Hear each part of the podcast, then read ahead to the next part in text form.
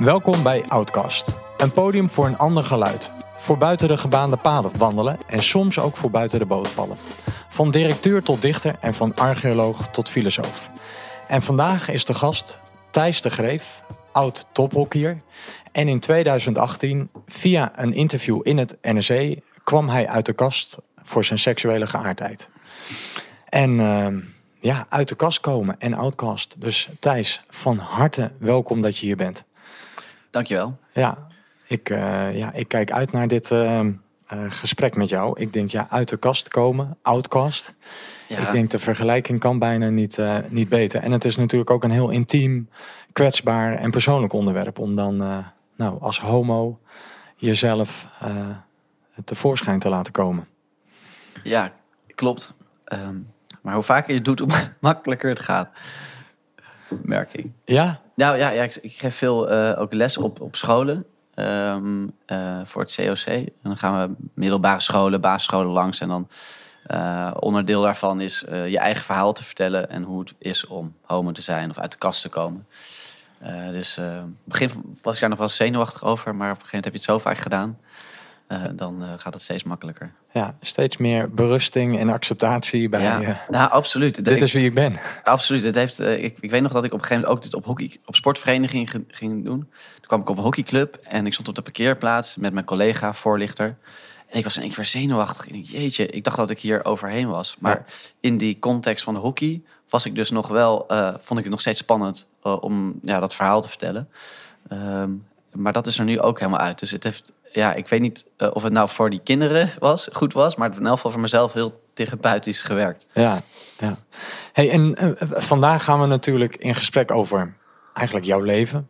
Ehm, en hoe je ook uiteindelijk komt op dat punt van uit de kast komen. En dat je ervoor uitkomt. eh, en ook uh, nou, een andere kant. En of in ieder geval laat zien van dit is mijn ware gezicht.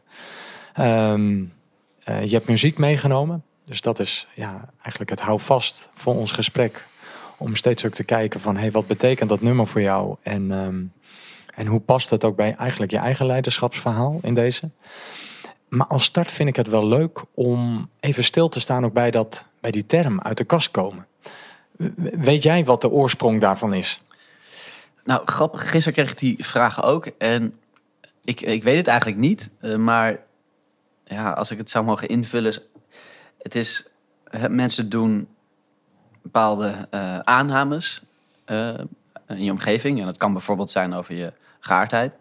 En ja, bij mij was die aanname van eh, dat ik hetero was. En nou, dat, Dat beeld heb je lang in stand ja, dat gehouden. beeld heb ik lang in stand gehouden. Ook al weet je eigenlijk van ja, het klopt eigenlijk niet. En ik, ik denk op het moment dat je dus dat moet je dan doorbreken. En dat is dan voor mij uit de kast komen. Maar het zal ongetwijfeld ergens anders vandaan komen. Maar- Nou, ik, ik, ik, ik was. Nou, omdat ik het nou, zo'n eh, bi- bijzonder iets vind, dat thema uit de kast komen. En ook zo persoonlijk en zo intiem en kwetsbaar, dacht ik. eh, en, en die raakvlak ook met Outcast. Dus ik, ik vond een, ehm, een artikel uit de correspondent uit eh, 2020 van Valentijn de Hing. Ik weet niet of ik zijn achternaam goed uitspreek. En eh, die was blijkbaar door een heleboel lezers aangesproken omdat hij een column had geschreven over eh, uit de kast komen. Eh, en dat hij heel, heel vaak dat woord uit de kast had eh, genoemd. En toen heeft hij desk research gedaan. En uit de, in de jaren zestig is eigenlijk voor het eerst een beetje dat thema opgekomen van coming out of the closet. Weet je, van die Engelse uitspraak stamt het eh, natuurlijk af. Maar eigenlijk coming out is al eerder. Dat, het, het is eigenlijk een soort ritueel waarin je wordt toegelaten tot een bepaalde gemeenschap. Dus de drag balls die je had in New York en Chicago, eh, nou en een paar van die grote steden in Amerika, dat was eigenlijk al voor de Tweede Wereldoorlog. Dus coming out was daar iets positiefs. Van wees welkom. Eh, je hoort er nu ook bij, bij onze gemeenschap. Later werd dat ook wat negatiever. Dus hij, hij kwam er eigenlijk achter dat het... Je had natuurlijk ook die uitspraak... de skeletons in de closet. Ja, dus de ja. lijken in de kast. Ja, En dat is toen samen gegaan. Dus coming out was oorspronkelijk iets heel positiefs. Van wees welkom en een soort toetredingsritueel. Hoe je eh, op zo'n dragball eh, erbij kwam. En later werd het, kwam er ook een negatieve ja, associatie bij met... ja, er zitten soms ook lijken in je kast. En dat gaat inderdaad over die worsteling en bepaalde geheimen... die je met je meedraagt. ja. En dat is toen samengevoegd in coming out of the closet. Dus het is iets positiefs. En, en, en wat ik ook wel mooi vond in zijn artikel is dat hij zegt... ehm, ja, uit de kast komen, dat suggereert alsof dat één moment in tijd is. Dus ik werd getriggerd net door jouw voorbeeld. Dat je zegt, ja, dan kom ik weer op die hockeyclub. En dat hij zegt, eigenlijk elke keer als je weer in een nieuwe sociale context komt... of dat nou is met een etentje bij vrienden, in het café of in de bioscoop... elke keer weer sta je voor die keus, laat ik mijn ware gezicht zien. Dus elke keer weer Ja. moet je uit de kast komen. Ja, en als, als ik jou dan eh, die vergelijking hoor maken met die, de skeletons in de closet, dan ja, die voelt dichter bij mij dan die andere, het positief uit de kast komen. Ook omdat ik denk van, waar ik vandaan kwam, was zat er heel veel schaamte. En was het ook le- letterlijk het gevoel alsof, ja jongens, ik moet je wat vertellen. Ja, er staat een skelet bij mij in de, de kast. Dus ehm, En dat heb ik nooit met jullie gedeeld. Precies. Terwijl ik weet ook voor sommigen, die hebben nooit die associatie gehad. Die zijn er altijd trots op geweest. En het gaat gewoon lekker de vlag uit. En dan is het gewoon meer coming out dan... Ja. Ja, Ja, dus dat is ook weer heel persoonlijk. ja denk ik wel, ja. ja. Ja. En dat het voor jou voelde als, eh, nou, dit is al een geheim wat ik al een tijd met me meedraag. En ik, ik las ook wat uitspraken van je van, ehm, ja, je hebt natuurlijk zes interlands gespeeld. Eh, verschillende topclubs heb je, heb je aangedaan. En, en ergens zei je ook, ja, verliezers zijn homo's. En eh, ik wilde het mijn teamgenoten niet aandoen. Eh, ik wilde het mijn teamgenoten niet aandoen. Dus je was ook heel erg bezig met, ja, als ik dit vertel, dan belast ik ze met deze informatie. Ja, ja de, de, de reputatie van het team of zo, in die hoek. Ja. Van alsof de... Ja. ja, ik zag gewoon... Voorbij dat punt kon ik eigenlijk niet soort van... ehm, kon ik het... Ja, niet zien wat er dan zou gebeuren. Dus ja, het zou allemaal bij, in elkaar storten of zo. Ik denk dat ik zo'n soort onbewust beeld had daarbij. Ja. Maar ja, Nou, en ook een sterke opvatting wat je zegt.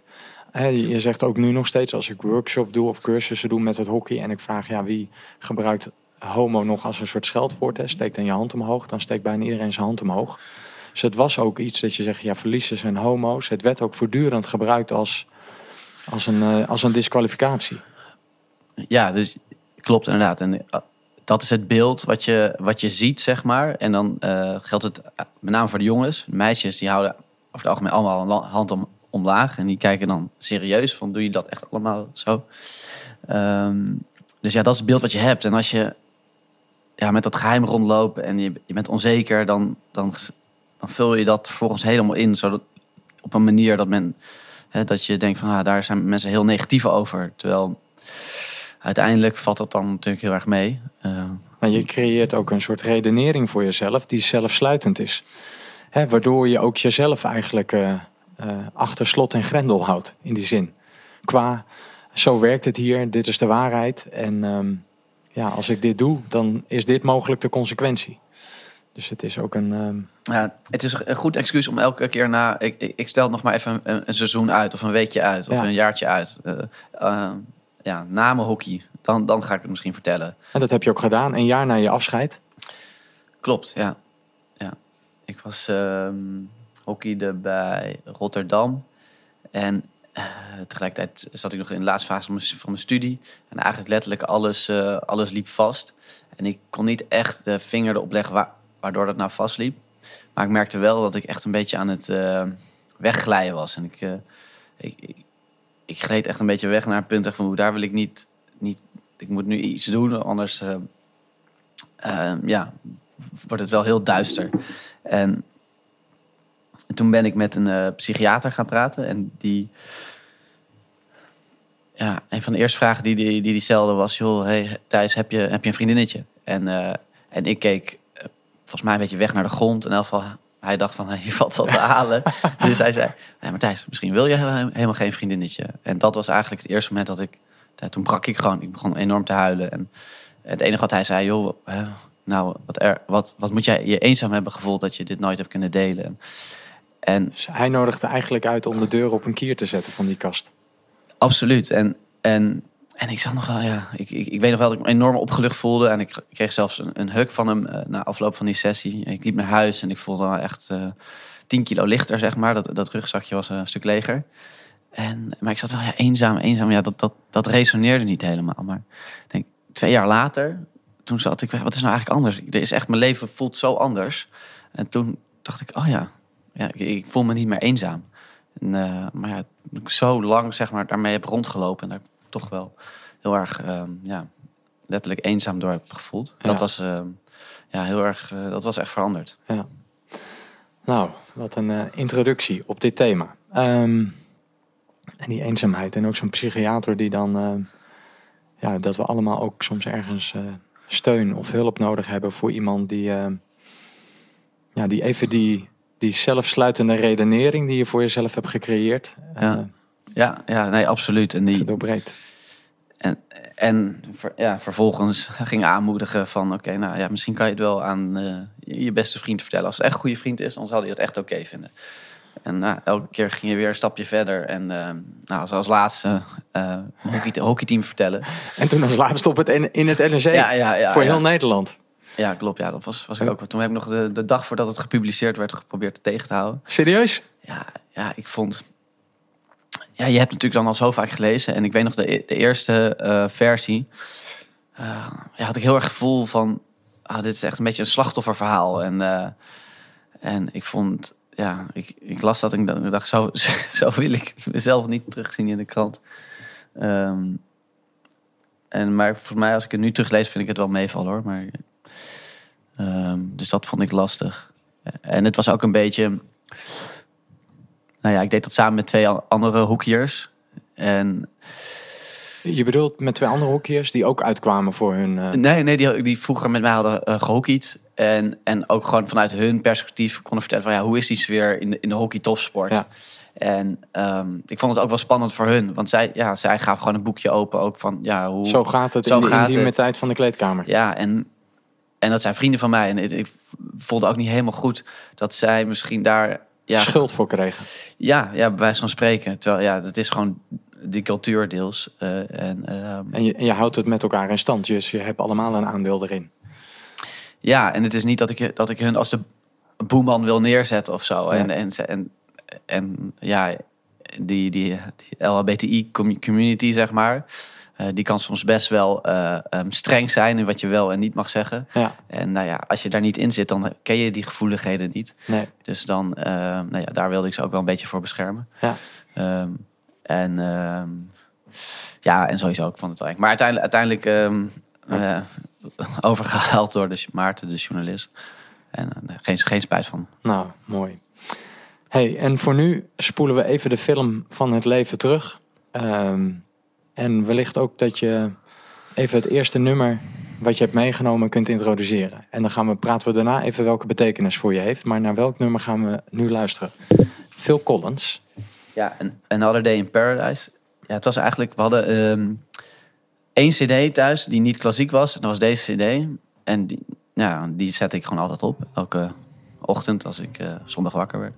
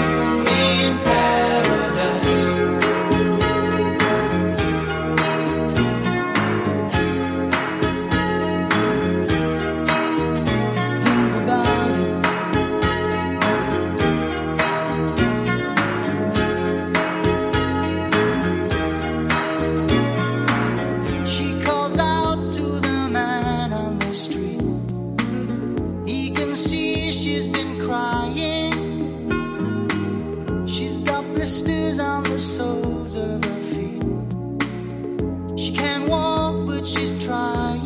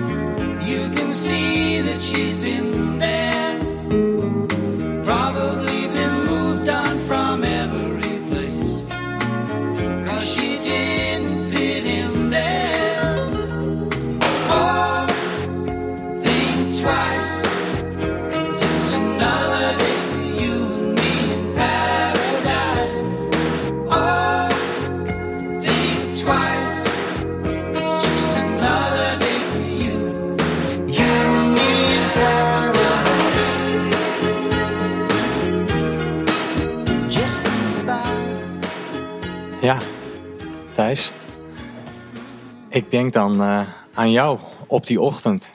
En dit was dus de enige niet-klassieke CD die er in huis was. En dan hoorde je dit.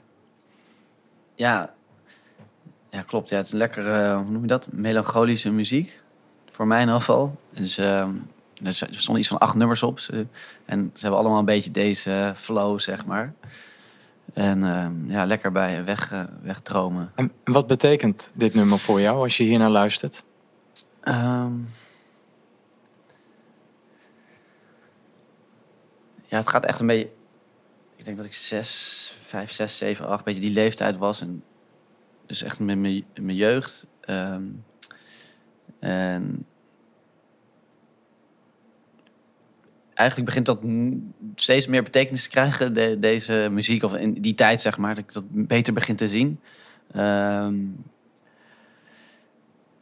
ja, het, ik kreeg hier altijd heel erg warm gevoel van. Of dat ik, ja, een, een, soort van beschermend gevoel, denk ik. En Geborgenheid? geborgen, ja, dat is het woord dat ik zoek. En, eh, en ik denk dat dat ook iets was wat tegelijkertijd niet altijd bij ons thuis aanwezig was. Ik denk dat mijn Wa- ou- want? nou, ik denk dat mijn, mijn ouders ehm, ja, niet, niet altijd in staat waren om dat te bieden. En, nou, mijn nou, eigenlijk, of eigenlijk niet. Ehm, en, en ik merk het nu, ik heb nu, nu zelf een, een, een dochter. En op een of andere manier komen nu, begin ik dat meer te zien, zeg maar. Van, oh, wat, wat zou het fijn zijn om ook even zo eh, geknuffeld te worden of vastgehouden te worden. Ik, ik kan me eigenlijk niet herinneren dat dat echt bij ons erin zat, zeg maar. Dat, En, en bij allebei niet? Bij je vader en je moeder niet? Volgens mij niet. Nou, bij mijn vader sowieso niet. En, en ik zit, probeer herinneringen op te halen of dat bij mijn moeder wel zo was. Ehm, Dat je geknuffeld werd of Ja. vastgehouden werd? nee, volgens mij niet zozeer. Nee, nee. En ik, ik, ik sprak er toevallig gisteren en toen eh, hadden we het hierover. En, en zij zei van ja, mijn, mijn, mijn moeder die, ja, die kon me niet, nooit knuffelen. Die kon niet dat uiten. En toen dacht ik, hé, hey, hey, dit, Er zit een soort herhalend Ja. eh, thema in. ja, En voor je vader dan? Heb je, nog de kan heb je ook dit met hem besproken? Eh, nee, nee, ik heb hem al. eh, ja, hij is hem eigenlijk een beetje uit onze levens eh, eh, verdwenen. Hij, eh, ik heb hem nu denk ik al tien jaar niet meer gesproken. En ja, ik eh, probeer. ehm, ja, nee, dus, dus die kans heb ik eigenlijk niet. Ehm wellicht ooit, hopelijk weer dat er een keer contact is. Eh, maar ehm, ja, op dat moment, dit moment lukt dat eigenlijk niet. Eh, en ik, ja, ik kan me voorstellen, hij, hij heeft denk ik een, eenzelfde ervaring als, mijn moeder gehad. Hij is opgevoed door zijn oma, dus hij heeft, zelf geen ouders gehad. Dus Hij is kan- wees geweest. ja, hoe- ja, ja, als je dan door je oma wordt opgevoed, ben je een soort, soort van wees? Ik weet niet. Nou ja, als je geen ouders meer hebt, dan Ja, eh, zijn moeder, zijn moeder was er wel, maar die, die is vertrokken toen hij heel klein was. En zijn vader eh, heeft hij nooit gekend. Eh, weet, hij weet niet wie, wie dat is. Ja, dus. Dat, dat heeft nogal... eh, nou, dat is ook een skeleton in de klas het. Ja, ja, dus ik denk dat zij ook behoorlijk belast waren. En ja, dan, snap ik wel dat zij dat niet... ehm, Dat het zo lastig was om het aan jullie te geven. Wat jullie dan wel nodig hadden. Maar zij zelf als kind ook niet hebben gekregen. ik, ik, ik denk, denk het niet. Eh, nou ja. En ook als ik dan... Dus Nee. Another Day in Paradise ja, gaat eigenlijk ook over eh, hun days in, eh, in Paradise. Ja, eigenlijk, ik, ik, ik zat nooit zo naar de teksten luisteren. Maar nu net zaten we naar de teksten luisteren. En ik van, oh ja, daar zit eigenlijk ook wel veel eh, symboliek in. Eh, ja, je kan het wel weer een draai geven en projecteren op je eigen situatie. Maar klopt. Ja, ja, ja ik, ik moest. dit nummer is door Phil, Phil Collins geschreven. Ook als een boodschap voor de daklozen in Amerika. En ik vind. eh ja, daklozen vind ik altijd zo'n plastische term op de een of andere manier. Want in het Engels noemen we ze homeless. Dus hè, het, eh, ja, thuisloos. Ja. Dus dat, zo, zo luister ik ook naar jou. Dat jij je soms dan ook homeless voelde. Ja, en ik, wa- wat denk ik het lastige is, als je zeg maar. ehm, hè, van de buitenkant lijkt het alsof het er allemaal is. Hè. Er is een huis, twee ouders, broertjes, zusjes. Dus daar is ook wel heel veel wel. Maar tegelijkertijd ehm, doe je dan ook de aanname van... oh, het zit wel goed. En, en dan is het moeilijker om te zien van... oh, ik heb ergens wat, toch echt wel wat gemist, zeg maar, eh, op het emotionele vlak. En dus ik denk dat als je gewoon letterlijk die ouders niet hebt gehad... dan is het veel, of nou, ja, misschien een hele gekke parallel... maar eh, of fysiek mishandeld bent... Hè, dan, eh, ik ben nooit geslagen of iets in die trant. Maar dan is dat makkelijker te zichtbaar. Nee, want je ziet een blauwe plek, je ziet kneuzingen, je Ja. ziet schade aan de buitenkant. Maar schade aan de binnenkant Ja, blijft zo onzichtbaar. Dus de buitenkant leek hier eh, alsof het plaatje allemaal klopte. Maar de binnenkant eh, zag er wat schimmiger uit. Ja, denk het wel. En ik denk ook omdat je niet, zeg maar, ja, je, hoe kom je erachter, zeg maar, van de- eh, dat je, nou ja, een vorm van emotionele mishandeling zou je het misschien kunnen noemen.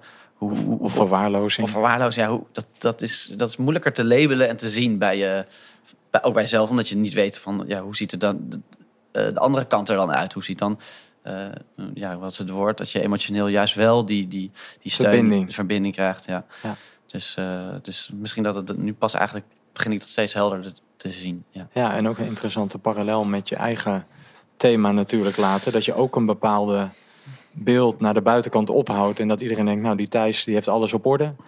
Ehm, ja, en dan eh, en je binnenkant ziet er anders uit. Dus dat, eh, dat heb je in je jonge jaren eigenlijk ongemerkt ook zo geleerd en afgekeken van je ouders.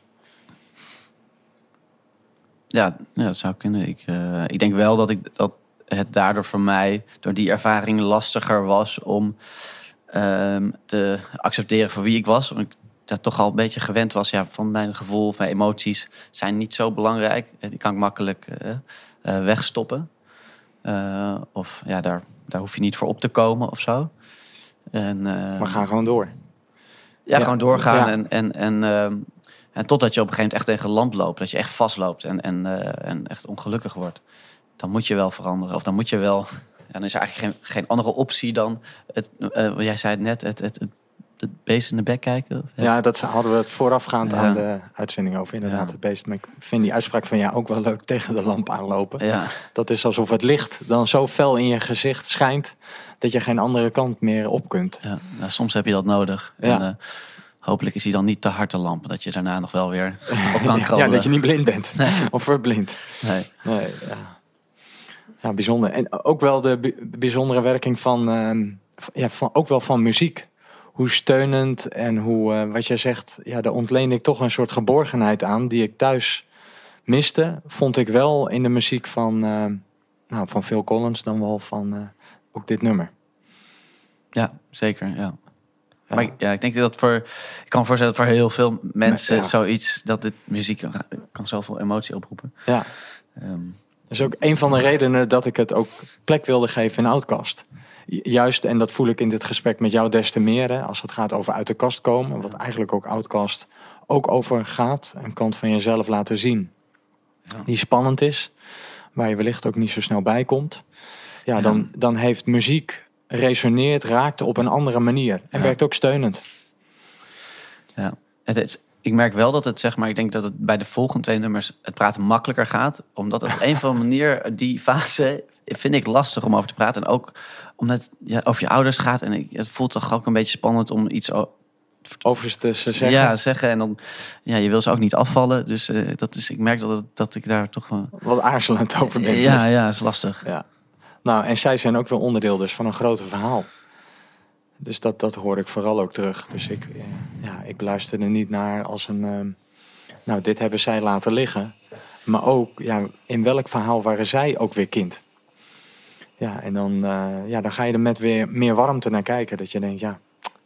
En dan hebben ze toch ook maar het leven gegeven aan jullie. Eh, en er het beste van Ja. proberen te maken. Ja, ja, precies. Gezien hun eigen capaciteit en hun eigen verhalen. Ja. is toch maar mooi dat je hier zit. Nee, nee, zeker, zeker. Ik ben blij dat ik er ben. Nou. Het volgende nummer wat je hebt meegenomen. One Day. Ik, ik zag een heleboel artiesten eronder staan. De eerste die ik las was As, Asaf Afidan. Geen idee. Ja, hoe vind ik het uitspreek. Ik, dus ik heb het ook nog niet eerder geluisterd. Dus ik ben heel benieuwd. Dus ik zou zeggen, introduceer het kort. En dan eh, daarna welke betekenis het voor je heeft. Nou, ik, ehm, ik, ik vind het gewoon een lekker nummer. Ik heb, ik, ik heb geen... eh, verhaal komt zo meteen, denk ik. Nou, daar gaan we dan eh, lekker naar luisteren. be old, oh baby, we'll be old and think of all the stories that we could have told. One day, baby, we'll be old, oh baby, we'll be old and think of all the stories that we could have told.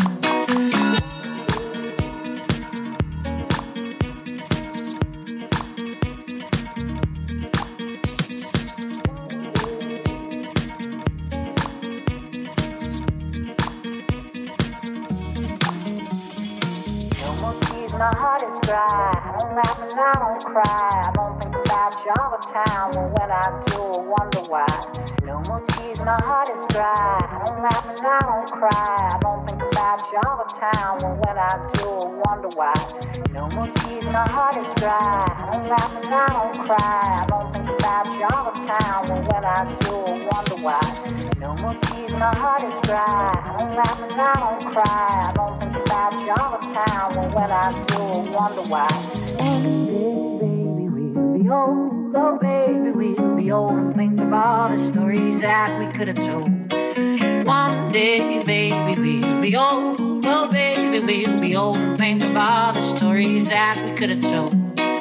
One day, baby, we'll be old. Oh, baby, we'll be old and think of all the stories that we could have told. One day, baby, we'll be old. Oh, baby, we'll be old and think of all the stories that we could have told.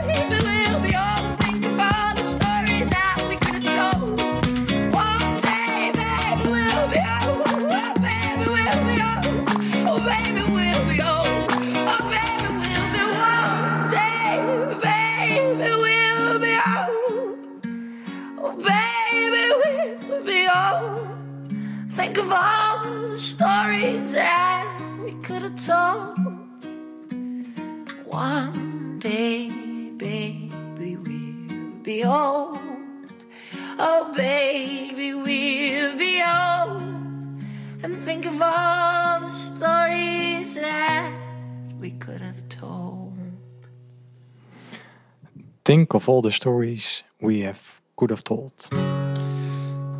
Ja. Ja, alle verhalen die je had kunnen vertellen. Ja. Nou, dit, is op zich wel een mooi verhaal. Want, ehm, op een gegeven moment toen eh, nou ja, was ik dus ehm, eindelijk zover dat ik eh, uit de kast was. En toen was ik net 29 en het begon echt een soort van de, de puberteit eh, voor mij opnieuw. Dus dat elke vrijdag, zaterdag i- in de lampen hangen. En, ehm, en Negen- en je was toen 19, 20 jaar. 29 jaar, dus ik kon het even, ik moest even dat, ja, die tien jaar daarvoor inhalen. Dus ik denk dat ik dat drie jaar lang heb gedaan. Ehm, maar dit was eh, een van de eerste avonden dat er een, eh, het was een, eh, een eh, feestje, een gay feest, en dat was in Paradiso. Eh het heette fucking Pop Queers volgens mij, heet dat. Wordt nog steeds Maar dat was dan alleen toegankelijk voor gays. Ja, ja, voor iedereen, maar... Het, was een omdat je zo eh, expliciet zegt, het was een. eh, Ja, het wordt helemaal, was helemaal gericht op LBTI+. Dus eh eh lesbiennes, gay, trans, nou alles. Iedereen die zich daar een beetje mee verbonden voelt, die, die ging daarheen. En, ehm, en toen ehm was ik op de, midden op de dansvloer en dit nummer was op. En ik was een leuke jongen tegengekomen en wij waren aan het zoenen. dat was de eerste keer, of had je al eerder gezoend met een, een man of een jongen? Eh, ja, wel eerder, maar ik, nu, nu kwam het soort van. Ik, nu voelde ik er meer bij. Ik vond hem leuk. Het was gewoon. eh, ja, en ja, in Paradiso, ik weet niet, de, de, setting was helemaal. eh, gewoon euforisch. En ja, ik was ook op slag verliefd. Ik denk dat dat hem uiteindelijk ook een beetje heeft afgeschrokken. Dus daar is niet zoveel uitgekomen meer. Maar ehm, ja, ja, dus dit nummer, elke keer als ik dit nummer hoor, ben ik weer terug op dat moment. En er, eh, het heeft ook nog een, andere kant. en er was zo'n fotograaf die had er een foto van gemaakt. En op een gegeven moment kreeg je een berichtje. Hey Thijs, een mooie foto van jou op Facebook. En eh, dan zag je mij met die jongen. ehm, Jimmy, Jimmy heette die. eh, zoenen en ehm, heel mooi foto. Een beetje van, het was niet eh, te banaal, zeg maar. Maar gewoon een mooie, nou ja, ehm, mooie foto. En eh, dus ik, ik had die foto, die had ik in mijn telefoon staan. En eh, ik weet nog dat ik toen naar wintersport was met mijn, met jaarclubgenoten uit, eh, uit Delft. En ehm, ik was toen ook eigenlijk net daar uit de kast. En ik dacht, nou, ik laat ze een, stukje van mijn wereld zien in eh, mijn nieuwe wereld die ik eh, nu ook aan het ontdekken ben in Amsterdam. En ik liet die foto's zien en twee jongens reageren ja, vol walging toen, op het moment dat ze die foto zagen. Dus ze gingen echt, ja, weet je wel, kokhals een neiging of gebaar maakten ze van, gadver, haal die foto uit ons gezicht. En ja, ik weet, dat raakte me enorm. Ik was, er werd echt heel erg emotioneel van. En uiteindelijk moesten de jongens van hun vriendinnen sorry zeggen. oh, oh, oh, we hebben wat verkeerd gedaan. Sorry, was niet de bedoeling. En dat was natuurlijk ook echt niet de bedoeling. Ja, Ja, want jij dook weer je kast in. ik weet niet. Ik was, Je eh, schrikt ervan. ik, eh, ja, ik was er ook nog... ehm, ja, ik was nog een beetje dat zelfvertrouwen aan het opbouwen, zeg maar. En ehm, Ja, je, je steekt eigenlijk net, net zoals een schildpad voorzichtig zijn Ja, hoofd uit ja, de schulp eh, ja, steekt. Ja, dan eh, schiet je er weer in terug. En ik, weet je, wa- wat het denk ik is, is eh, toen ik in Delft zat en eh tophockey deed, ja, er waren gewoon geen homo's. Hè? Er waren gewoon nul. En dan kom je dus ook niet beelden tegen, of in elk geval zeker toen niet, beelden tegen van twee zoenende mannen. Dus het is denk ik niet zozeer dat ze dat echt afwijzen, maar ze zijn gewoon niet die beelden niet gewend. Nee. Van, oh ja, Het is te bedreigend voor hun eigen wereldbeeld. nou, ik weet niet of het bedreigd is, maar ik denk gewoon heel, ja, het is gewoon twee zoen, een, een zoenend, zoenend hetero-stel, man Ja, en vrouw. komen ze nooit meer in aanraking. Dus dan... eh, Ja, en dan, en dan schrik je daarvan. En ik denk, als ik het ze nu weer zou laten zien, zouden ze echt zeggen, oh, mooi, mooie foto, weet je Ja, wel. Maar omdat, en en eh, ik toevallig, eh, ik weet niet of je, andere muziek is dat van eh, Nas X. Dat is een Ja. Amerikaanse artiest, gay. En als je ziet wat voor beelden hij de wereld inslingert. eh ik denk dat bijvoorbeeld nu, jeugd zeg maar, die zien die videoclips. Dat is super expliciete, expliciete ja, gay content eigenlijk. En ja, die kinderen, die, als die twee mannen zien zoenen, die kijken, ja, die, dat is niets meer vergeleken met dat soort Nee. beelden. Dus ehm, ja, het is ook gewoon, dat men dat gewoon niet gewend is om te zien. Dus ik, dus Nou, en ik denk, ik heb zelf bijvoorbeeld homo ook vaak als scheldwoord gebruikt. Dus ik groeide ook op in een context in Amsterdam Zuidoost. Ehm, ja, en dan, en dan werd het als scheldwoord gebruikt. En dat heb ik ook nog wel echt lang gedaan. En dat je op een gegeven moment gewoon ja, tot, eh, ja, weet je, ik, ik werkte vlakbij Paradiso ja, op de Heinekenhoek in mijn studententijd. Ja, en op, eh, in Amsterdam, dat was natuurlijk wel een plek met een hoop, eh, ja, je mag er zijn. ja. Ehm, ja, dan, dan kom je op een gegeven moment tot de bewustwording, ja, homo is geen scheldwoord. ja. Dus je doet er makkelijk aan mee. Als je er, ehm, Ja, en het is nog steeds natuurlijk, zeker in de sport hoor je nog heel veel. Eh, Ja. in, in mijn hockeyteam, ik hockey nu bij eh, Alme- Almere Heren 1, weet je dan iedereen weet het. Dus iedereen, als ze het al doen, zeggen ze eh, direct, oh, oh, sorry. sorry, Ja, ja, ik bedoelde niks meer. Ja, ja. Ja. Dus, eh, Force of habit, hè? De macht der gewoonte. ja. Eh, maar ik vind het al heel mooi dat ze dus er zo mee bezig zijn om dat proberen te, te vermijden. En dat lukt eigenlijk bijna altijd. Het is echt, eh, dus dat, dat, is- dat gaat super goed. maar wat het ook is, zeg maar, ja, er, er staat zo weinig tegenover. Zeker als je eh, topsport doet. Ja, er zijn zo, de, zo weinig rolmodellen die een, een, een positief beeld zetten van, neerzetten van een, een, een homo. Eh, van, ja, je kan ook super eh, masculien zijn en homo. Of je kan ook eh, super veel doorzettingsvermogen hebben en homo zijn. Het is, Ja. En dan, ja, als er dan één of twee keer met homo wordt gescholden, dan maakt het niet uit, want dan is die balans er wel. Maar dat is vaak het probleem. Je krijgt alleen maar de, de, de- ja, die negatieve kant mee. Ja. En die, die positieve kant is er nog te weinig. Alsof homo's mietjes zijn. Zwakker zijn of... ehm, Ja, dat beeld, dat beeld wordt neer, vaak neergezet. En nou ja, dat is ook denk ik de reden waarom ik, ik op die scholen en op die sportclubs kom. Van, nou, weet je, het is ook deze kant. En dan, Ja. en dan wordt dat vanzelf, dat woord homo krijgt misschien minder lading. En, eh, en, want, ja, want die homo kan ook die topsporter zijn. ja, ja. En kan ook andere... En, hetzelfde, en hetzelfde geldt straks voor, hopelijk ook voor transpersonen. Dat Ja. die daar ook wat meer... eh, Ja, voor welke geaardheid je ook eh, past bij, eh, bij wie je bent als mens. ja. Hey, en, dit nummer wat je net koos, hè, One Day, eh, volledig heet het ook Reckoning Song. Reckoning gaat natuurlijk ook over rekening, afrekening. En ik dacht Paradiso. En je eerste nummer heette Another Day in Paradise. En dit klinkt wel een beetje als Another Day in Paradiso. Dus eh, ik denk, hé, hey, er zit wel een... eh, en hoe je dan afgerekend wordt door een aantal van je jaarclubgenoten. Op dat Ja. je... Nou, Ja. Voor het eerst eigenlijk... Want coming out gaat ook later over oud en proud. Hè, dus daar, dat, daar wordt het vaak ook mee geassocieerd. Van nou, je ja, coming out en dan vervolgens Ja. oud en proud. Nou, dit, dit was voor jou zo'n oud en proud moment. En die, ja, die, die reckoning is ook een soort van, dat heeft ook iets, misschien wel iets berustends van, joh, uiteindelijk eh, komen we bij elkaar en is het, zien, zien mensen het hele verhaal, verhaal het hele plaatje en je, uiteindelijk is het wel oké. En dat, eh, Ja. dus dat we ook voor mijn eh jaarclubgenoten, die moesten ook eventjes, ja, ik praat misschien een beetje goed voor ze, maar eventjes wennen. En eh, ja, dat, dit zullen ze nu nooit meer, meer doen, maar dat is, Nou, ja. En waar het nummer ook natuurlijk mooi mee afsluiten. De verhalen die we elkaar zouden kunnen vertellen. Dus dit is dan ja, een nieuw verhaal wat je natuurlijk met elkaar creëert. Hè, waardoor het op nou, one day wel weer eventjes bij elkaar komt. Nou ja. Ja, mooi. Ik, nou ja, ja. Another day in, eh, in Paradiso. mooie herinneringen. Ja, ja. En, en nu ben je 39. Althans, je komt uit 1982. dat nee, is volgens mij je bouwjaar. bijna, bijna 40. Ja. En toen een jaar na je afscheid, ehm, eh, ja, toen had je zoiets van, ja, nu wil ik er ehm, veel meer podium aan geven.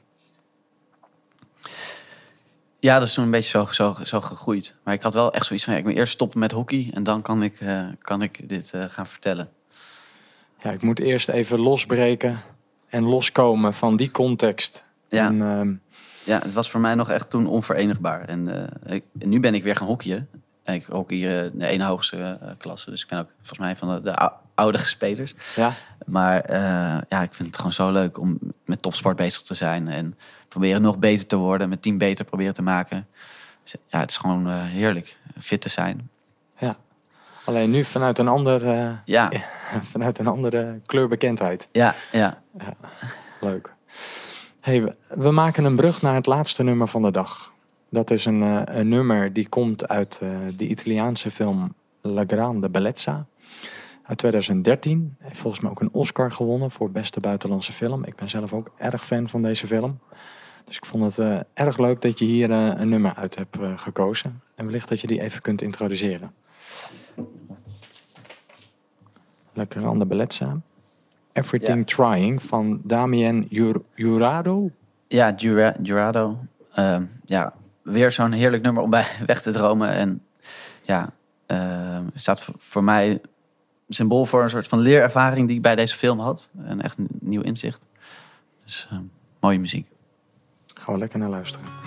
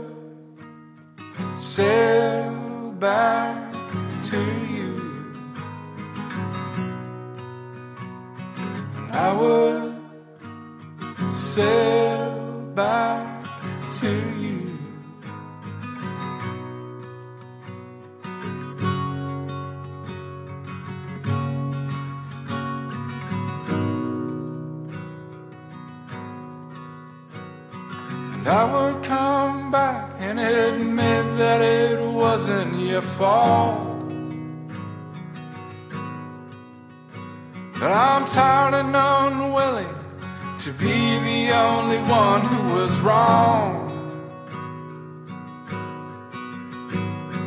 And I would sail back to you. And I would sail back to you. And I would say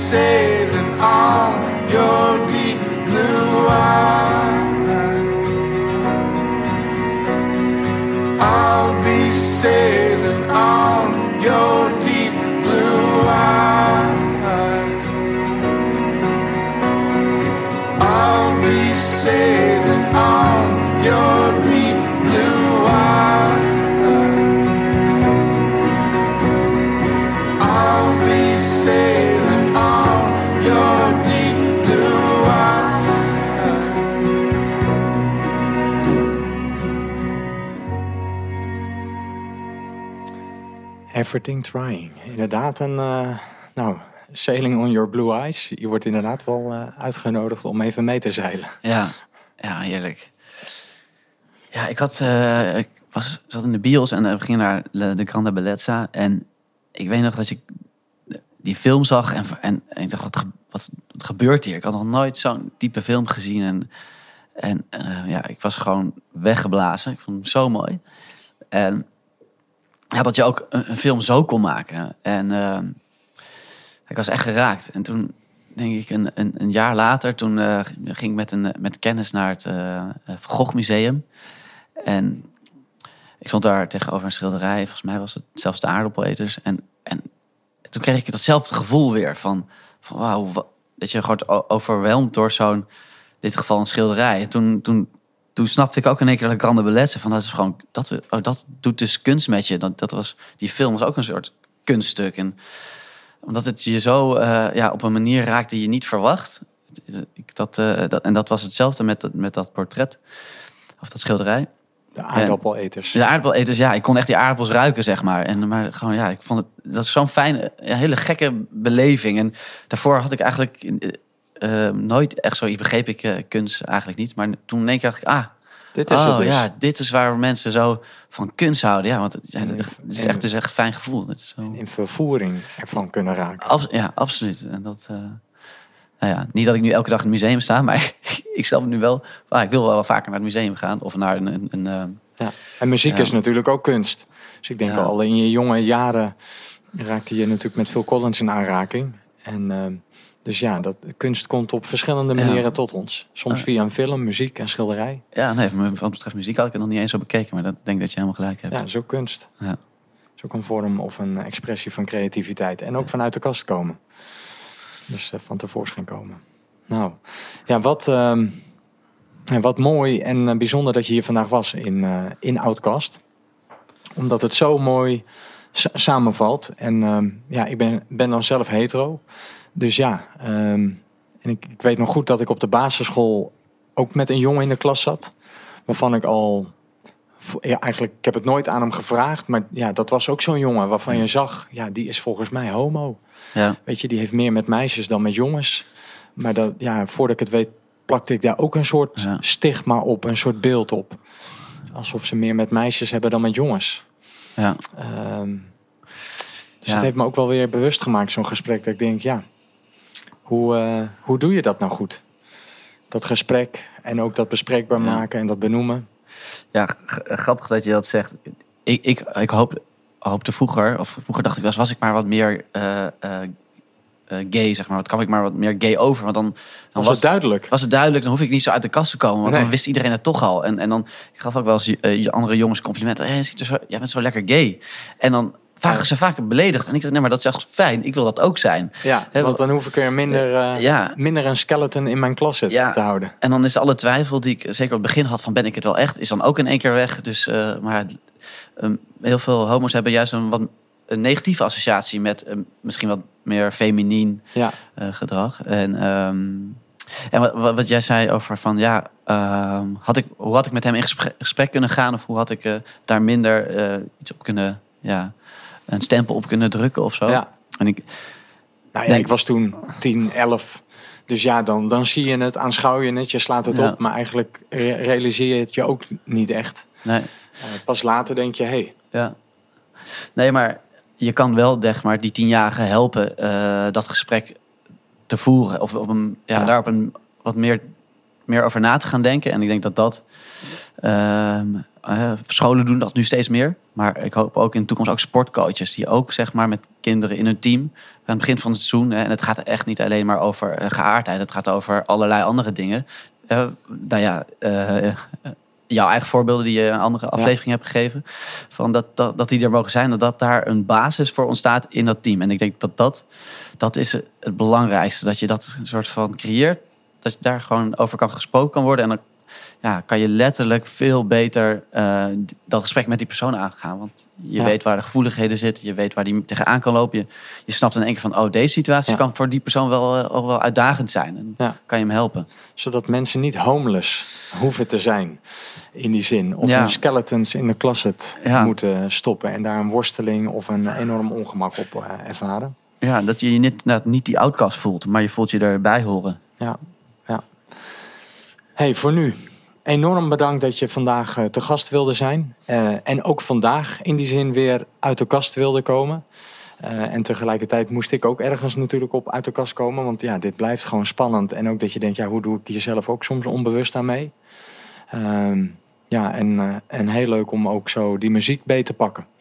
Als een soort voertuig om ja, even zo mee te reizen met jouw levensverhaal. En de keuzes en de momenten die je daarin ja, eh, tegemoet zijn gekomen. Dus dank je wel. En eh, wellicht tot ziens. En eh, de luisteraar thuis, enorm bedankt voor het luisteren. Dag. Thijs. Dankjewel.